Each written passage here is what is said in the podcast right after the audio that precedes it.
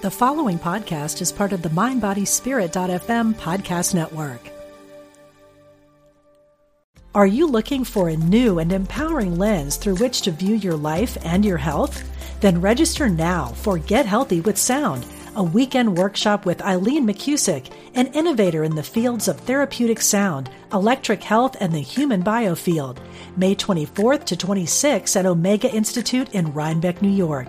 Learn easy and accessible techniques to reduce stress, improve focus, and increase energy. Learn more today at eomega.org/thrive. This episode is brought to you by Saks.com. At Saks.com, it's easy to find your new vibe. Dive into the Western trend with gold cowboy boots from Staud, or go full 90s throwback with platforms from Prada. You can shop for everything on your agenda whether it's a breezy Zimmerman dress for a garden party or a bright Chloe blazer for brunch, find inspiration for your new vibe every day at Saks.com. Practical spirituality. Positive messages. This is Unity Online Radio, the voice of an awakening world.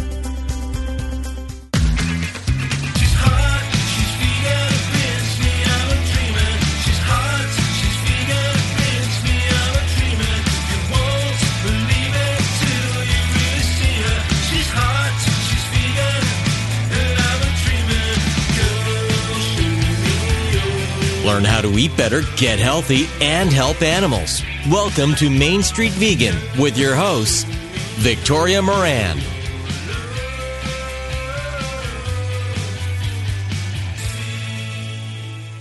It's a new year and about to be Epiphany. That is a holiday that I celebrate on January 6th because I love the idea of having an epiphany why not an aha for the new year instead of a bunch of resolutions that we often give up on? So, my aha for this day is oh my gosh, how far we've come in vegan business, food, and fashion. And you know what else?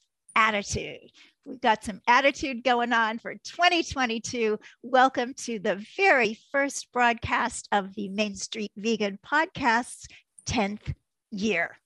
Hi, everybody. I'm Victoria Moran, your host. I have two wonderful guests today. After the break, we're going to be talking with Anique Ireland of Immaculate Vegan, which is a fabulous fashion site. Oh my gosh, you're going to love the clothes.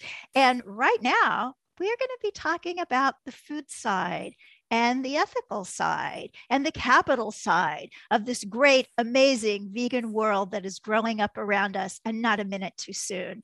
So, my guest, and how appropriate since it's January, is the co founder of Veganuary, Matthew Glover. So he and his wife, Jane Land, founded Veganuary back in 2014.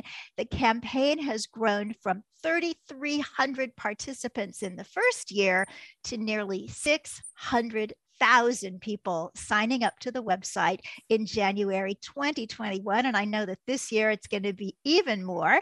And Matthew and Jane now serve as trustees on that board and provide advice to the growing team of vegan change makers. And otherwise, Matthew is a business activist focused on removing animals from the food system.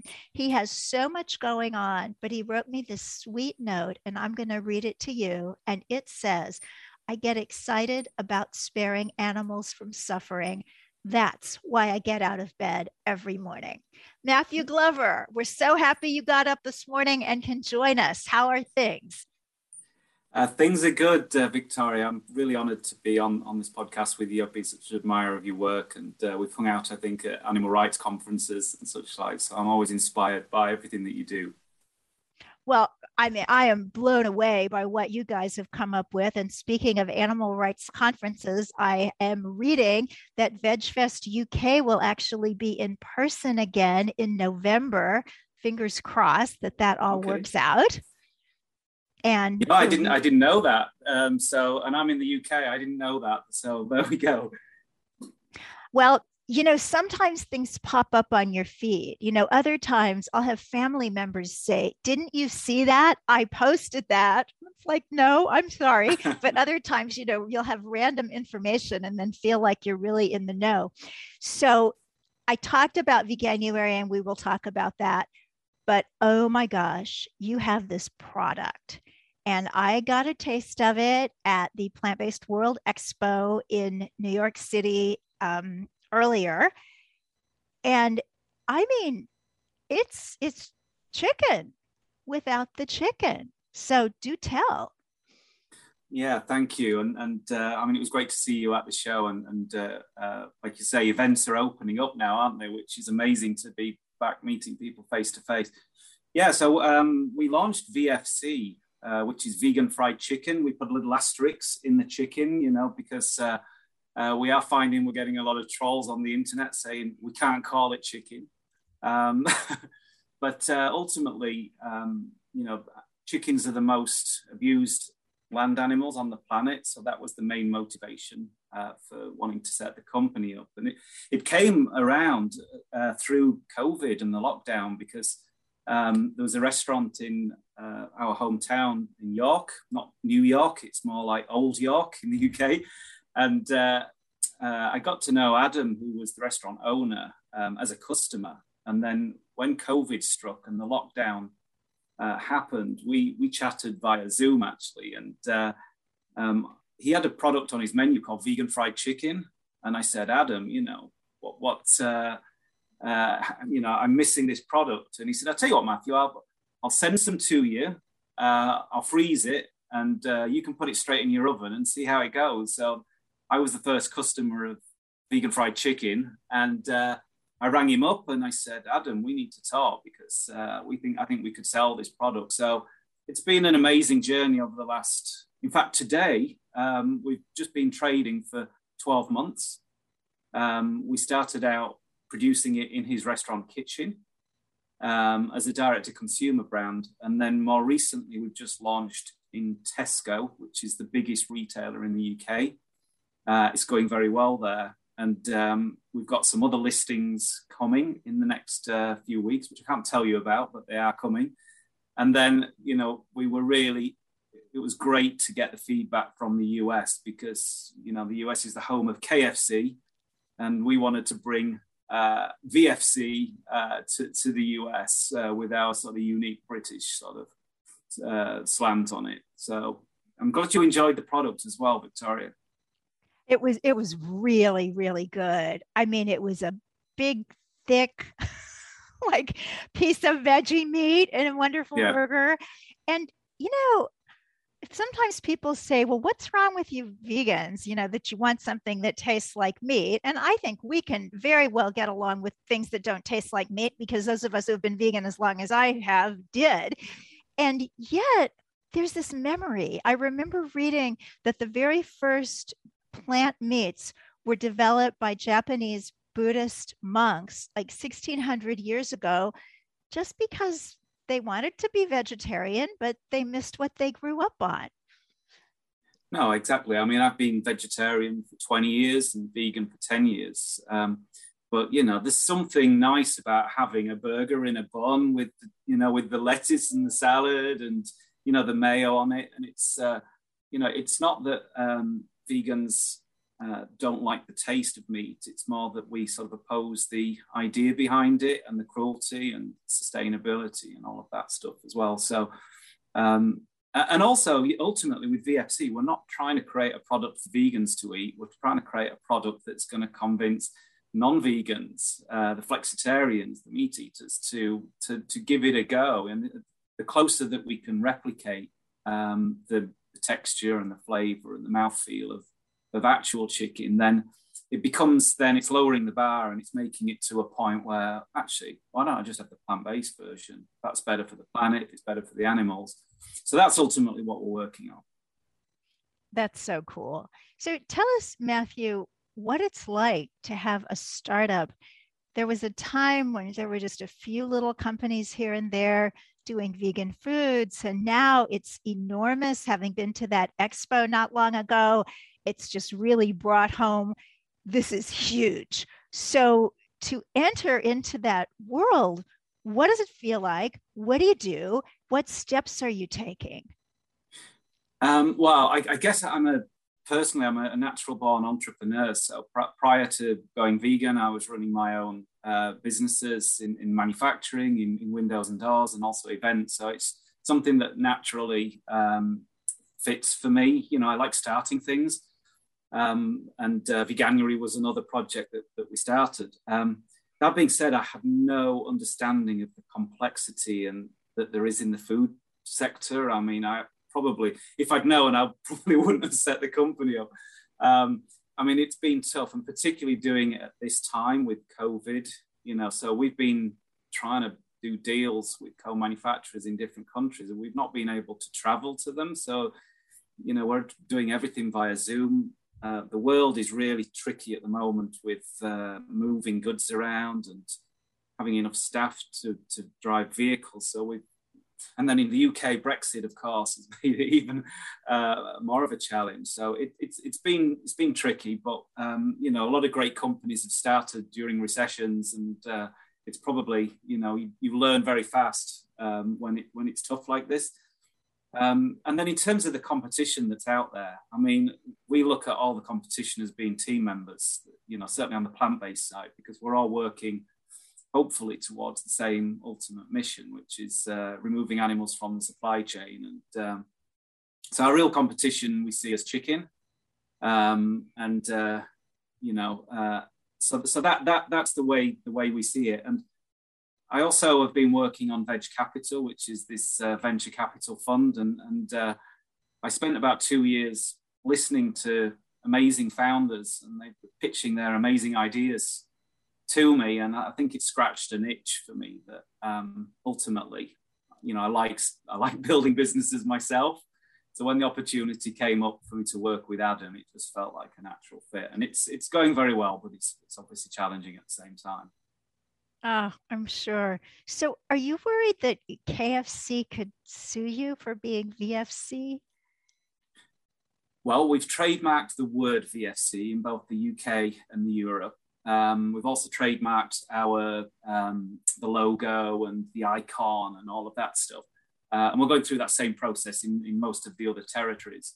So I think we're going to be okay on that. Um, there is always a challenge that they're going to um, sort of challenges, you know, in terms of our overall brand, um, or quite frankly, if we irritate them in some way. I mean, at the moment, like on our social media channels, it says, thanks, Colonel, we'll take it from here. That's our strapline. And it is, I guess, a nod to, to KFC. Um, but I think at the moment, we're probably so small they've not even noticed us yet. Um, and we're also, we're not currently uh, looking at QSR. So we're not competing with them directly in terms of uh, you know setting up restaurants, for fast food. So we've chosen to go down the um, the route of uh, food service and also retail. So in other words, getting the products into supermarkets and getting the products into other people's restaurants because the way we look at it is we can scale much quicker and we can feed more people much quicker doing it that way than we can starting with one restaurant and then building another one and then building another one and going down that direction. So, um, I mean, and ultimately, just to answer your question, it wouldn't be necessarily bad PR if we had um, KFC uh, coming after us. Uh, you know, it's it's worked for for other organisations in the past. Um, I know Oatly, for example, um, really managed to use it to their advantage when the Swedish Dairy Council were, were, were, were attacking them. So I'm pretty easygoing about it, Victoria. Um, and if it happens, it happens, and we'll deal with it. Well, I think that's because you have the animals at heart. It's a business and you want it to be incredibly successful, of course, but the real success is saving the animals. So you don't have to be worried about it. It's so spiritual. I mean, it's just even people that do just like spirituality, I don't care about that stuff. But if you're vegan and if you've got the animals at the core, you get to live your life without all these stresses of what's going to happen to me. It's very cool.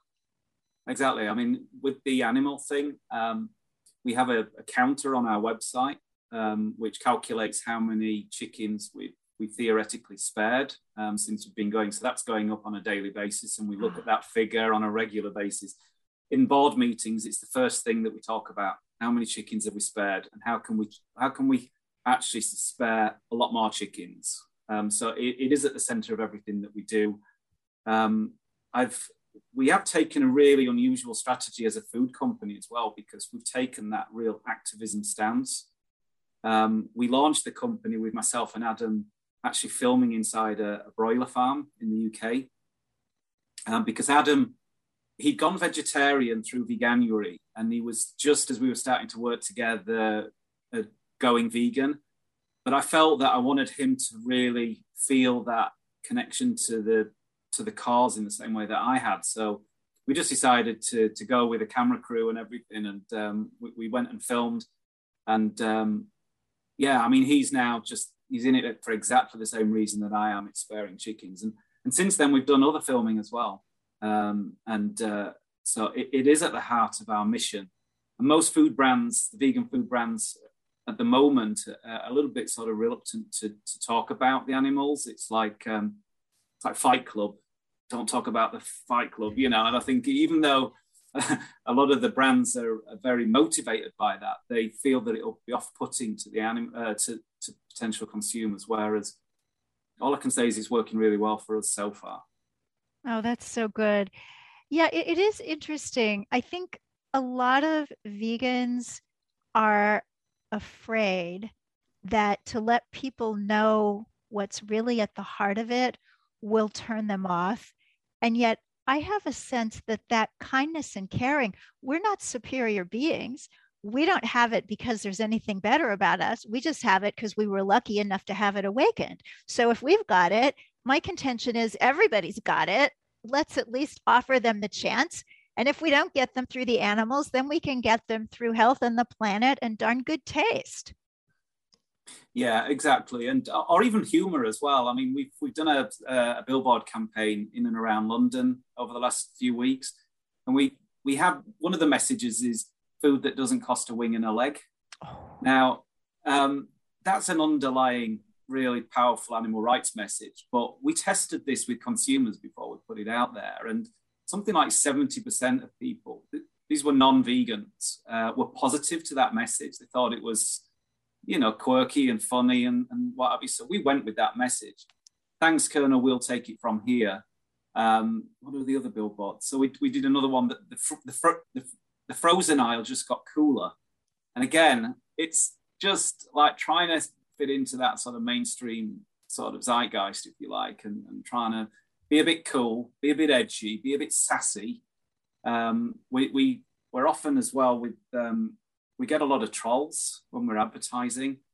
And, you know, we fight back a little bit, but we fight back with kindness and humor. Um, so we get a lot of these, you can't call it chicken. Why do you want to eat something? You know, the question that you asked.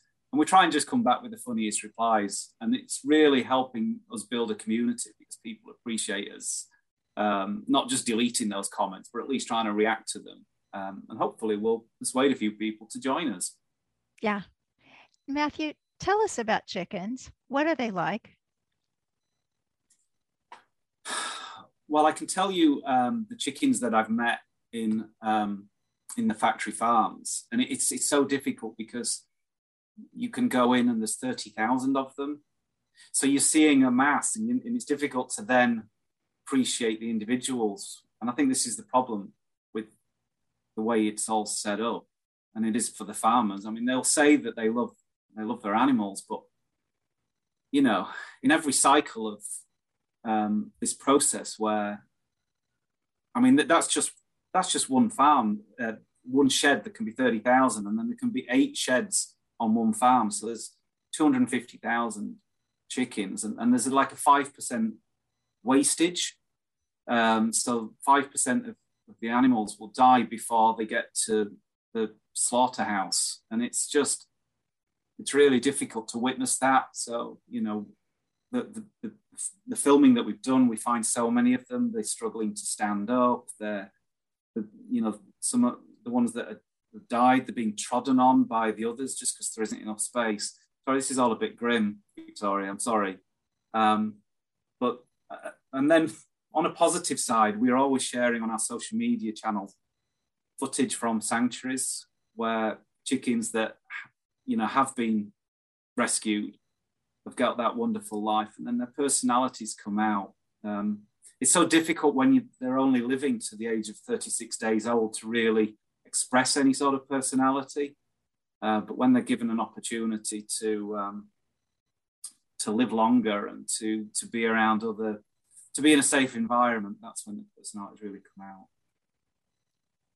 It's going to change the world so profoundly when a critical mass of people gets it that everybody with life is somebody and they're complex and they're interesting.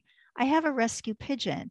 And when you talked about that short life of, of the, um, the chickens, this pigeon, my daughter adopted him as a fledgling, and he he went through his adolescence and he's now matured and his personality is different. He, when he was little, he was very shy and didn't ask for much, and now he's pretty much taken over the place because he's he's you know come into his own.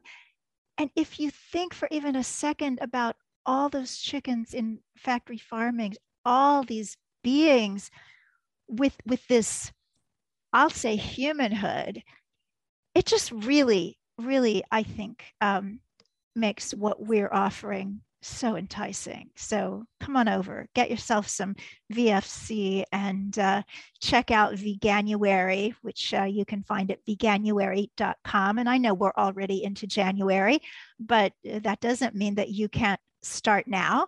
I mean, most people who started resolutions on January 1st are having to start them over now. So you're right on time, doing fine. So when somebody makes the veganuary commitment, what does that mean? Uh, you're absolutely right to pick up on. You can start on January the 4th, you can start on January the 20th, you can start on June the 1st. Um, if you sign up on our website, you then get 31 emails for the next 31 days. So, um, and it really takes people through the journey. So the first emails will be just how to read labels, um, you know, where to find good recipes, um, you know, what you need to put into your cupboards and into your larder.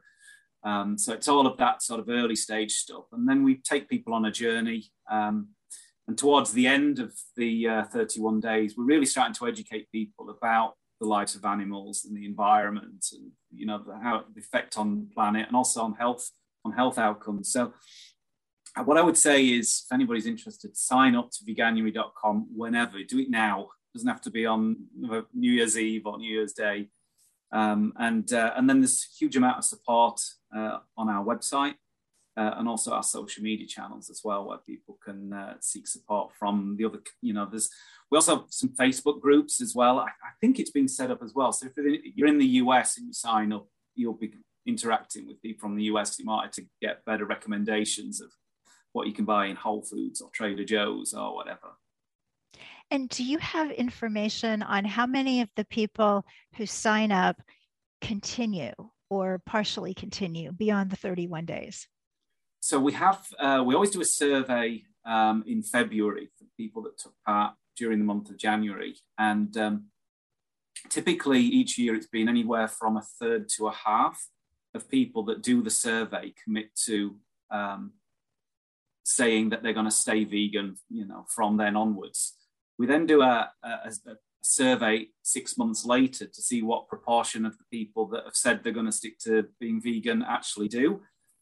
And there's a bit of a drop off, but it's still pretty high um, in terms of the numbers of people that are sticking with it. What I would also say is virtually everybody that says they're not staying vegan from February onwards do give us feedback that they've reduced or they're going to reduce their consumption of animal products because if you know if you've been used to drinking cow's milk for example and then you've tried oatly barista and you think actually i prefer this to cow's milk then you're then unlikely from february onwards to go back to something that wasn't as good as what you've now been eating or drinking so we feel that it's I mean, obviously, we want 100% of people to do veganuary and stay vegan, but you know, in the real world, we appreciate that there's a proportion are not going to do so. Um, and we're seeing that certainly in the UK, where the veganuary has really been uh, uh, the strongest, the, the, the impact that that's having on the food sector. And, you know, so it's helped really um, create more of a flexitarian audience, ironically, as Veganuary, because of the, these people that have taken part for one month and then they're uh, including more plant-based foods in their diet throughout the year. So that's really uh, improved the opportunities for food companies and, and retailers to take advantage as well. That's exciting. So we've talked about Veganuary, we've talked about VFC, and and you did mention also Veg Capital, and I know we're kind of winding down, but I will put in the show notes at mainstreetvegan.net how people can contact uh, Veg Capital, send your pitch deck if you are a startup. So just give a little advice to people out there who are thinking, well, gosh, I make these really good chocolate chip cookies, whatever it is. what, what, how do they get from uh, the oven to the marketplace? Okay, well, we, we um, well, Veg Capital, um, just to give a bit of background, we, we are early stage seed, so it's anything between 50K and 250K is, is our investment. Um, our focus is on removing animals from the supply chain. So if it is a chocolate chip cookie, we'd probably look at it and say, well, is this product uh, the first thing we would do is how is this product helping improve the lives of animals? And you know, we will go through that process. Um, and if we feel confident that it is, then we will be really keen to, to look at a pitch deck. So that's always the first place is asking people to come up with a pitch deck. And then on our website, we actually have a pitch guidance section, and there's 10 bullet points on there. So uh, I can't remember what all the bullet points are, but essentially we're looking for um, people to explain, you know, what the problem is that they're solving and what the solution is to that problem. Uh, we're looking to understand how strong the management team is, how strong the marketing plan is, the unit economics, um, you know, the the go-to route, uh, the, the, route to market strategy. Uh, you know, are you going into retail, food service? Are you going to set up a, a restaurant, whatever it is? So we've got lots of information at vegcapital.co.uk to, to give people guidance on that. Great. Um, we will tell we will send people there. I so hate to interrupt you. The hardest part of doing this show is that I'm on a radio clock and it's going to cut us okay. off. If I don't, it will. Matthew Glover, Veganuary, Veg Capital, and Yum Yum Yum VFC. Thanks for all you do. And Thank everybody you. else, stay with us, and uh, we will be back with our second guest, uh, Nick Ireland, Immaculate Vegan.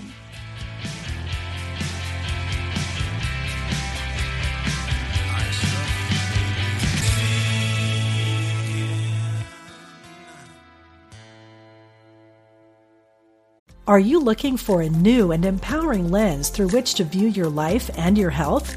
Then register now for Get Healthy with Sound a weekend workshop with Eileen McCusick, an innovator in the fields of therapeutic sound, electric health, and the human biofield. May 24th to 26th at Omega Institute in Rhinebeck, New York. Learn easy and accessible techniques to reduce stress, improve focus, and increase energy. Learn more today at eomega.org slash thrive. This episode is brought to you by Saks.com. At Saks.com, it's easy to find your new vibe. Dive into the Western trend with gold cowboy boots from Staud, or go full 90s throwback with platforms from Prada. You can shop for everything on your agenda, whether it's a breezy Zimmerman dress for a garden party or a bright Chloe blazer for brunch. Find inspiration for your new vibe every day at Saks.com. Look, Bumble knows you're exhausted by dating.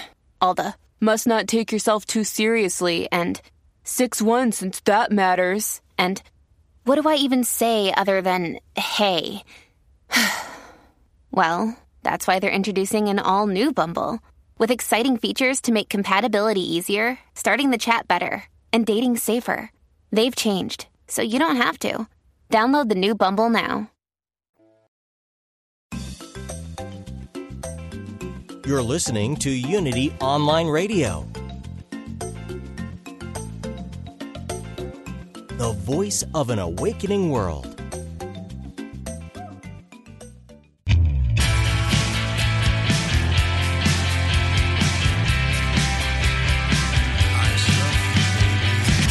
Welcome back to Main Street Vegan with your host, Victoria Moran.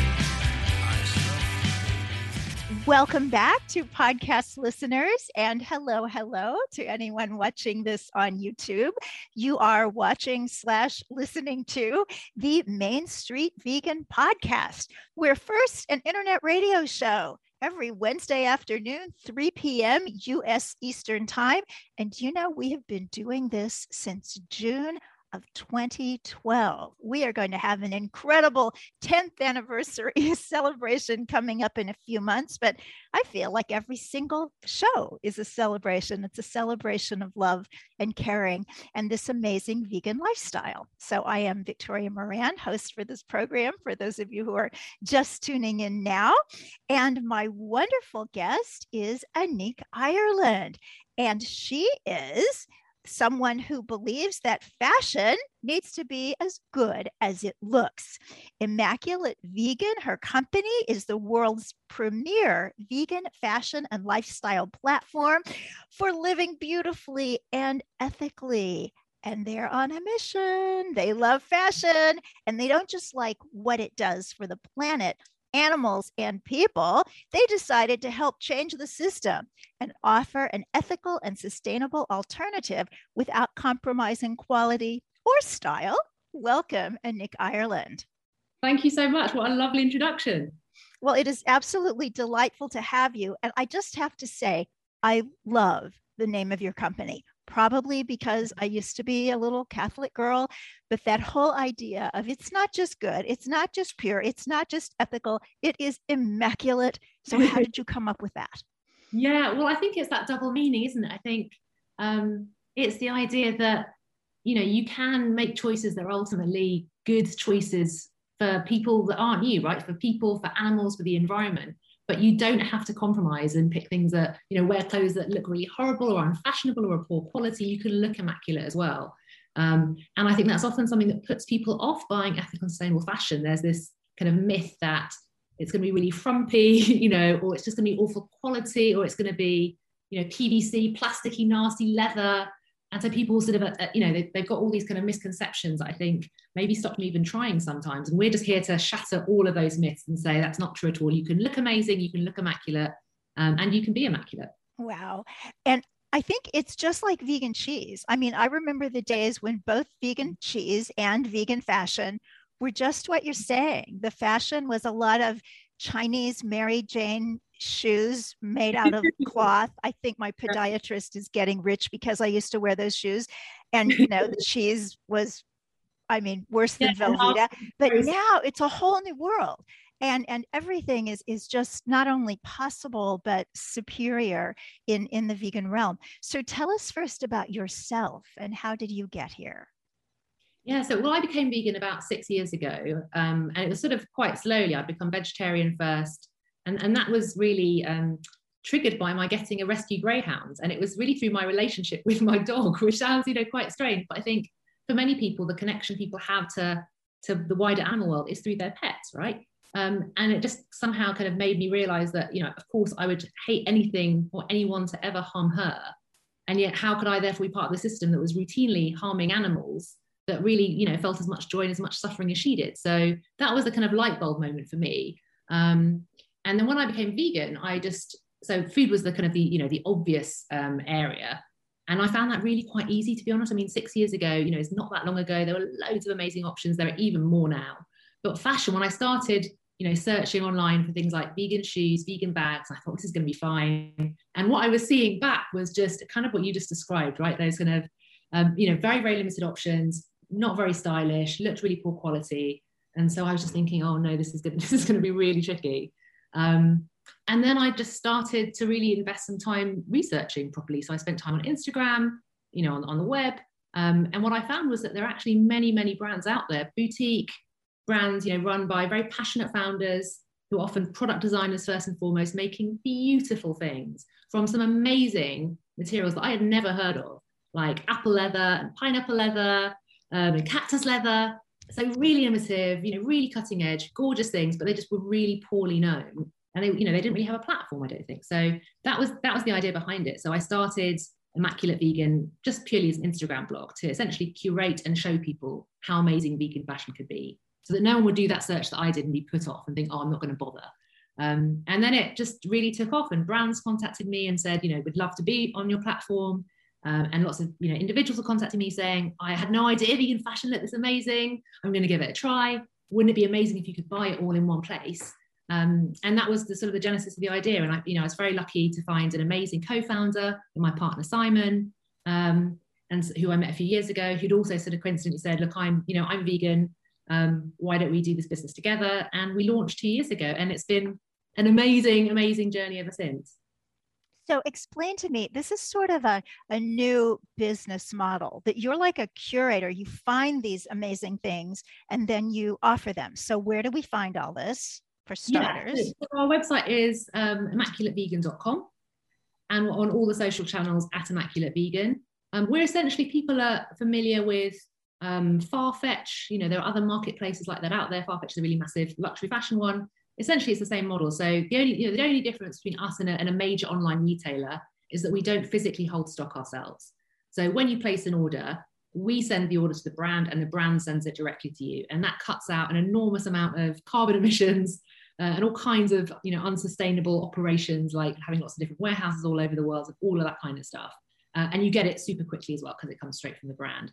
So that's that's essentially the only difference between us and let's say another online department store. But we are also really curated. So you know we're not like an Amazon. We hand select every single brand. You know we spend a lot of time talking to them to really understand all their different processes, their ethical labor practices, because that's really important to us as well.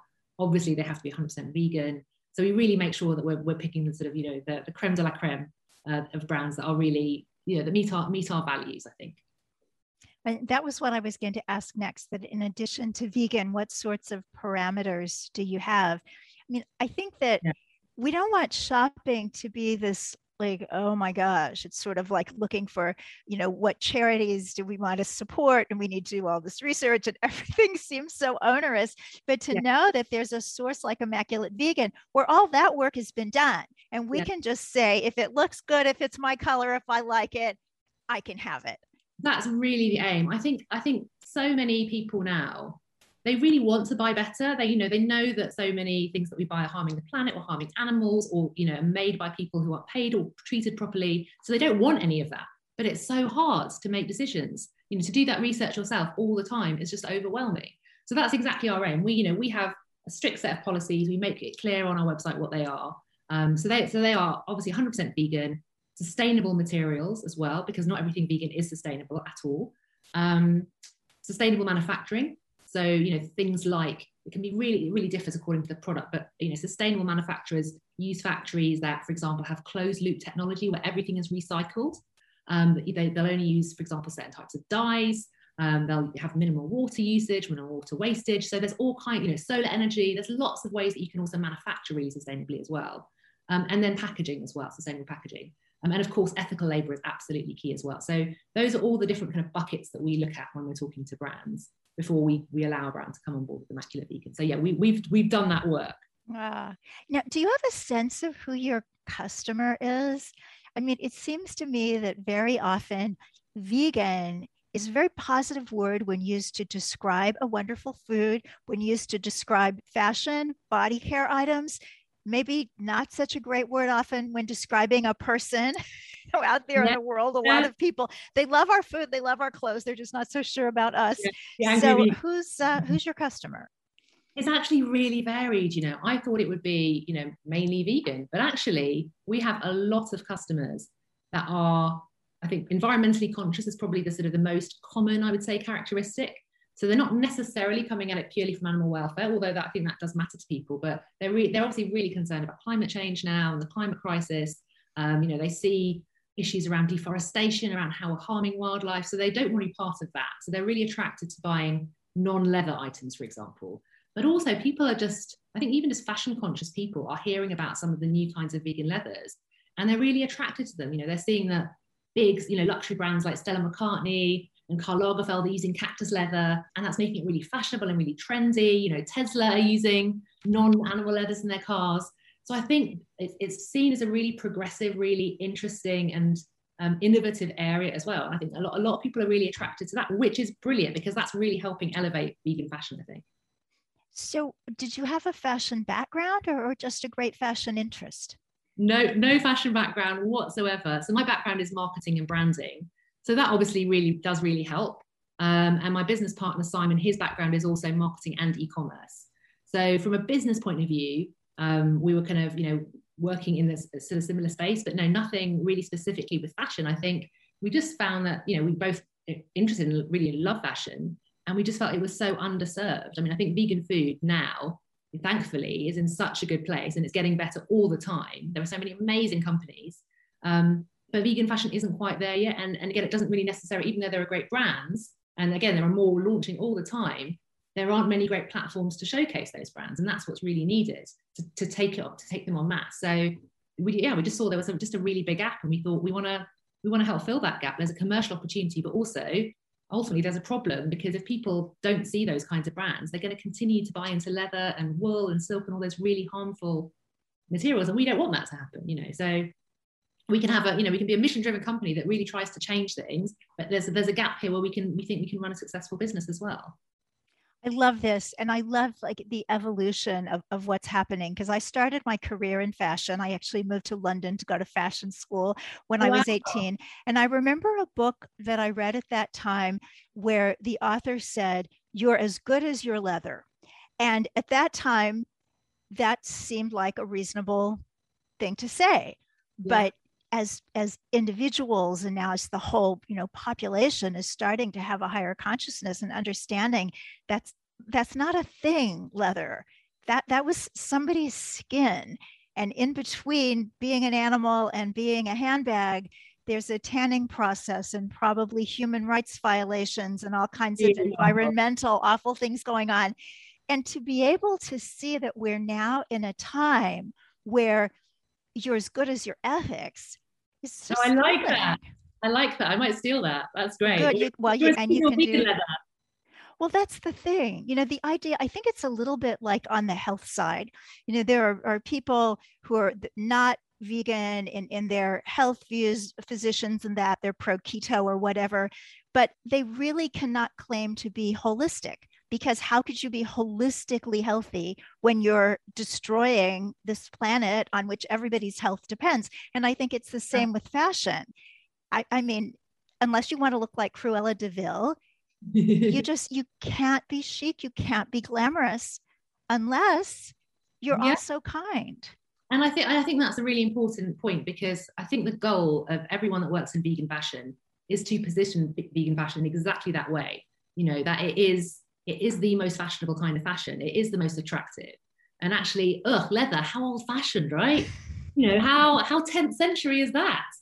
Um, you know, we don't need that anymore. We've got grape leather now. We've got cactus leather. So I think it, it's really positioning vegan fashion as the kind of the zeitgeist, the you know, the thing that everyone should be wearing, rather than you know, oh, you should do it because it's it's just good. You know, it's good for the planet. I think you need to position it in a really compelling way. Yes, absolutely. So, what is your greatest greatest achievement to date? Oh wow! Uh, I mean, we've got, I think we've got many. Um, I mean, the fact that, you know, we're still here through COVID, we launched just before COVID. Uh, so we weather that, you know, horrendous storm um, and, and come out much stronger. We've actually managed to grow hugely in that time. And I think we've been very lucky in a way because, you know, in some way, COVID has actually shone a light on what we're doing to our planet and um, the impact between, you know, human behavior and our environment. So that I think is actually, you know, ha- helps get more exposure around the vegan cause in some way.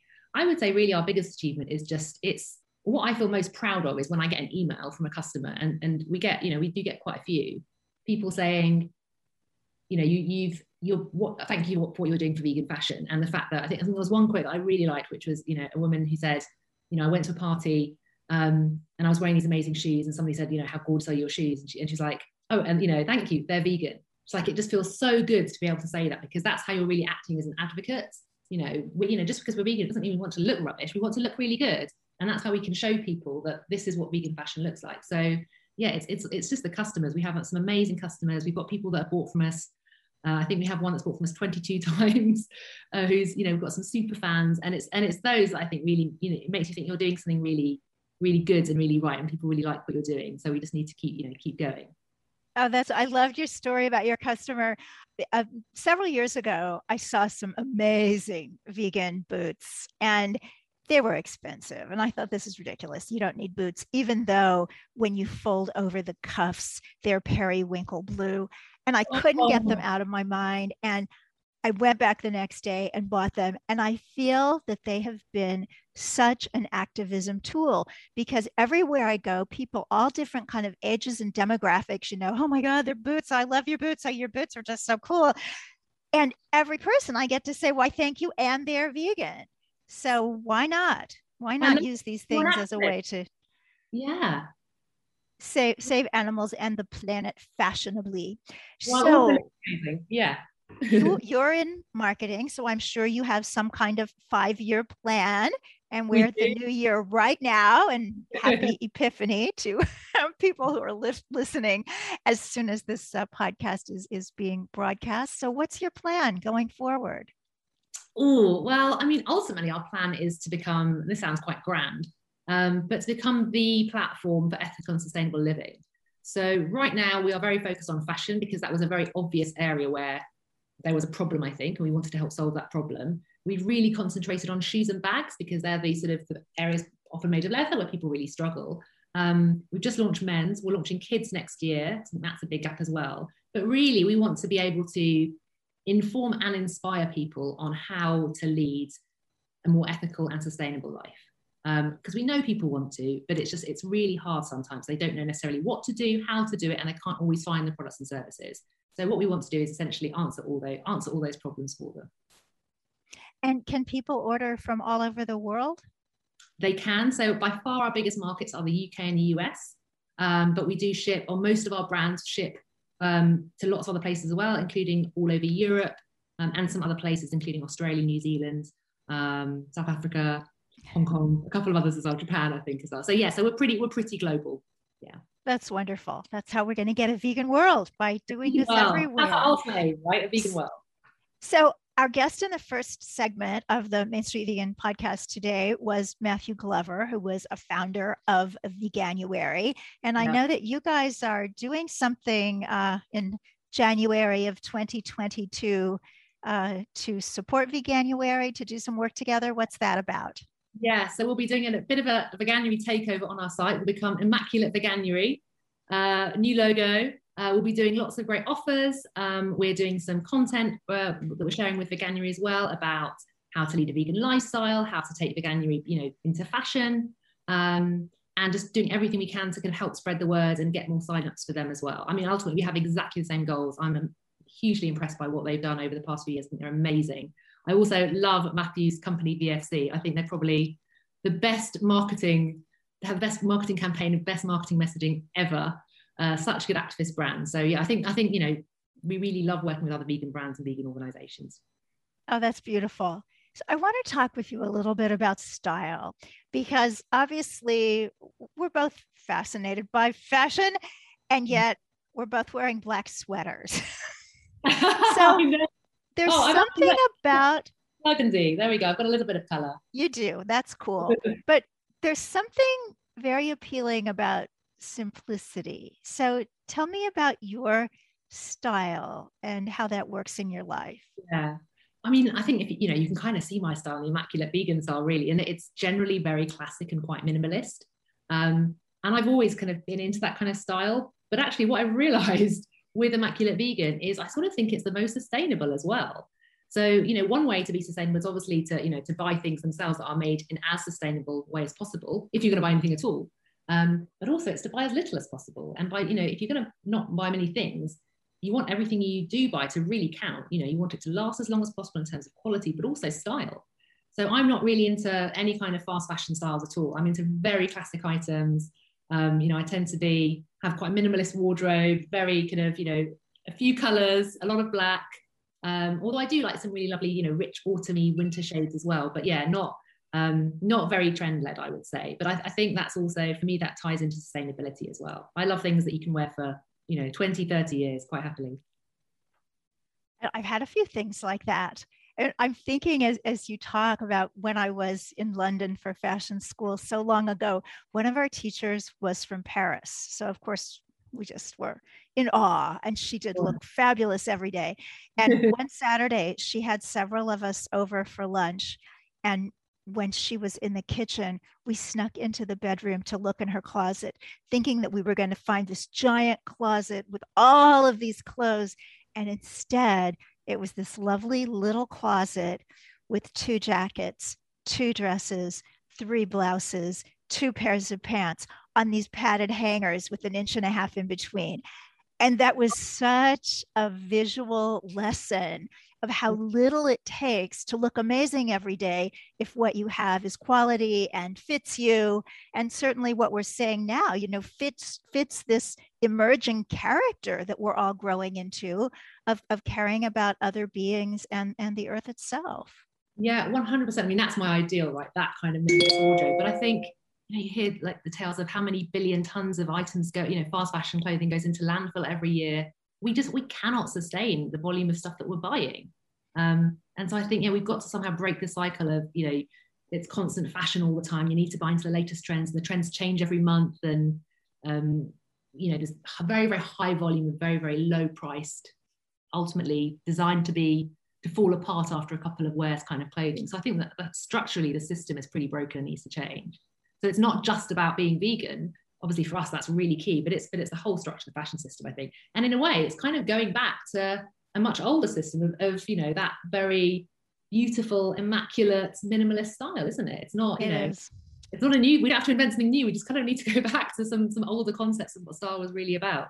Yeah, well, it's a beautiful marriage of this relatively new idea of compassionate fashion and the classic idea of some perfect pieces. And I know Joshua Katcher of Brave Gentleman always says, when you're buying something, buy the best you can possibly afford. Just don't buy very much. And if you need other things, just do a resale, do secondhand. Yeah, exactly. I mean, my mum had a saying when she was growing up that she sort of gave to me, which was, I'm not rich enough to buy cheap things.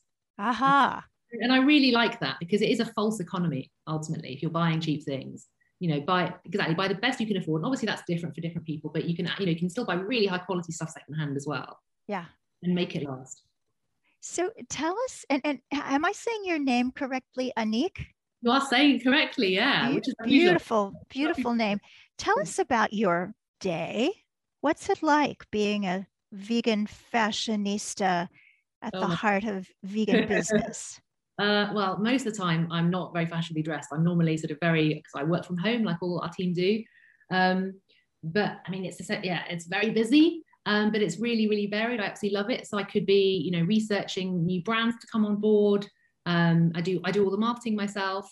Um, so I could be writing social posts, doing emails, working with our digital agency who are running our ads, um, talking to our PR consultants, um, having a team meeting, um, getting new products on board. So it's, I mean, when you run a very small business and we only have a team of five um, permanent people, we all just have to get really stuck into everything. But I think I wouldn't, I wouldn't have it any other way. It's incredibly rewarding. I love it. I love it. And I love this tagline you have fashion that's as good as it looks. That's so. the aim. Exactly it's meaningful. I love the idea of everything that we do, whatever we eat, whatever we wear, whatever we do for recreation. It's not just what it is, it's also what it does. Yeah, well, yeah, and I and I do think that really resonates with people now, doesn't it? I think we're seeing more and more people that are that are really aware of the impact of the choices that they have and, and are making those connections. Yes. I think I know I, I still think it's hard. I mean, a lot of people find it very hard to connect an item they're wearing to that person who might have made it in a factory in Bangladesh, for example. Yes. But I think there are so many good organizations now that are exposing what happens and showing the lives of those people. Um, and, and it's just about making those, you know, human connections in the same way that you make those animal connections to animals that are being farmed as well. Um, so yeah, thankfully there's a lot of great work happening in, in, in all those areas, but a lot more to be done still. Oh, well, I'm so excited that you're there. Everybody, it is immaculatevegan.com. I mean, come on, if you went to Catholic school, you've got to at least go to the website just to see what Immaculate Vegan looks like. And they are Immaculate Vegan on all social media platforms. So thank you, Anique, and thanks to um, Matthew Glover. We got to get some of those VFC burgers going on. They're I've tried really great. yeah, I just tasted one. I, I've already said this to Matthew, so the other listeners have heard this, but that that is one chicken like burger. It's and good. hopefully it's just going to save lots of chickens and open lots of minds. So may you have great success. Let's do stay in touch. I'm certainly going to uh, go over to Immaculate Vegan and do a little bit of New Year's shopping. and to everybody listening, oh my goodness, it's almost Epiphany. That means you're supposed to have an awakening. So maybe your epiphany this year will be your diet. Maybe it will be your clothing choices. Maybe it will be opening up to the idea that living kindly and gently and gracefully is just the coolest thing that ever was. So if you're watching on YouTube, I hope you'll subscribe, Victoria Moran NYC. And if you're listening as a podcast, thank you. And thanks to Unity Online Radio for making this possible for lo these just about 10 years. So, to everybody, as you embark on this fabulous 2022, may it be grand and glorious. And as we always say, God bless you and eat your veggies.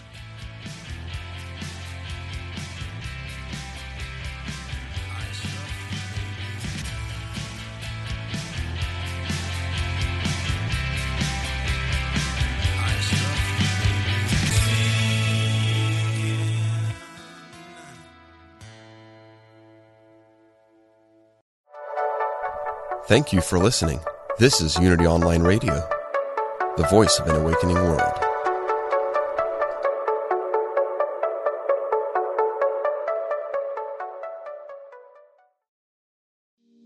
We talk to the animals, and we know you can too.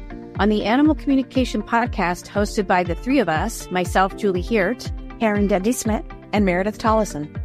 We will show you how to deepen your relationship with your beloved animal companions, whether they're alive or in spirit. As soul level animal communicators, we explain the process and explore topics such as health, behavior, and play, all from the animal's perspective. So subscribe and follow us on Apple, Spotify, and listen as part of the mindbodyspirit.fm podcast network.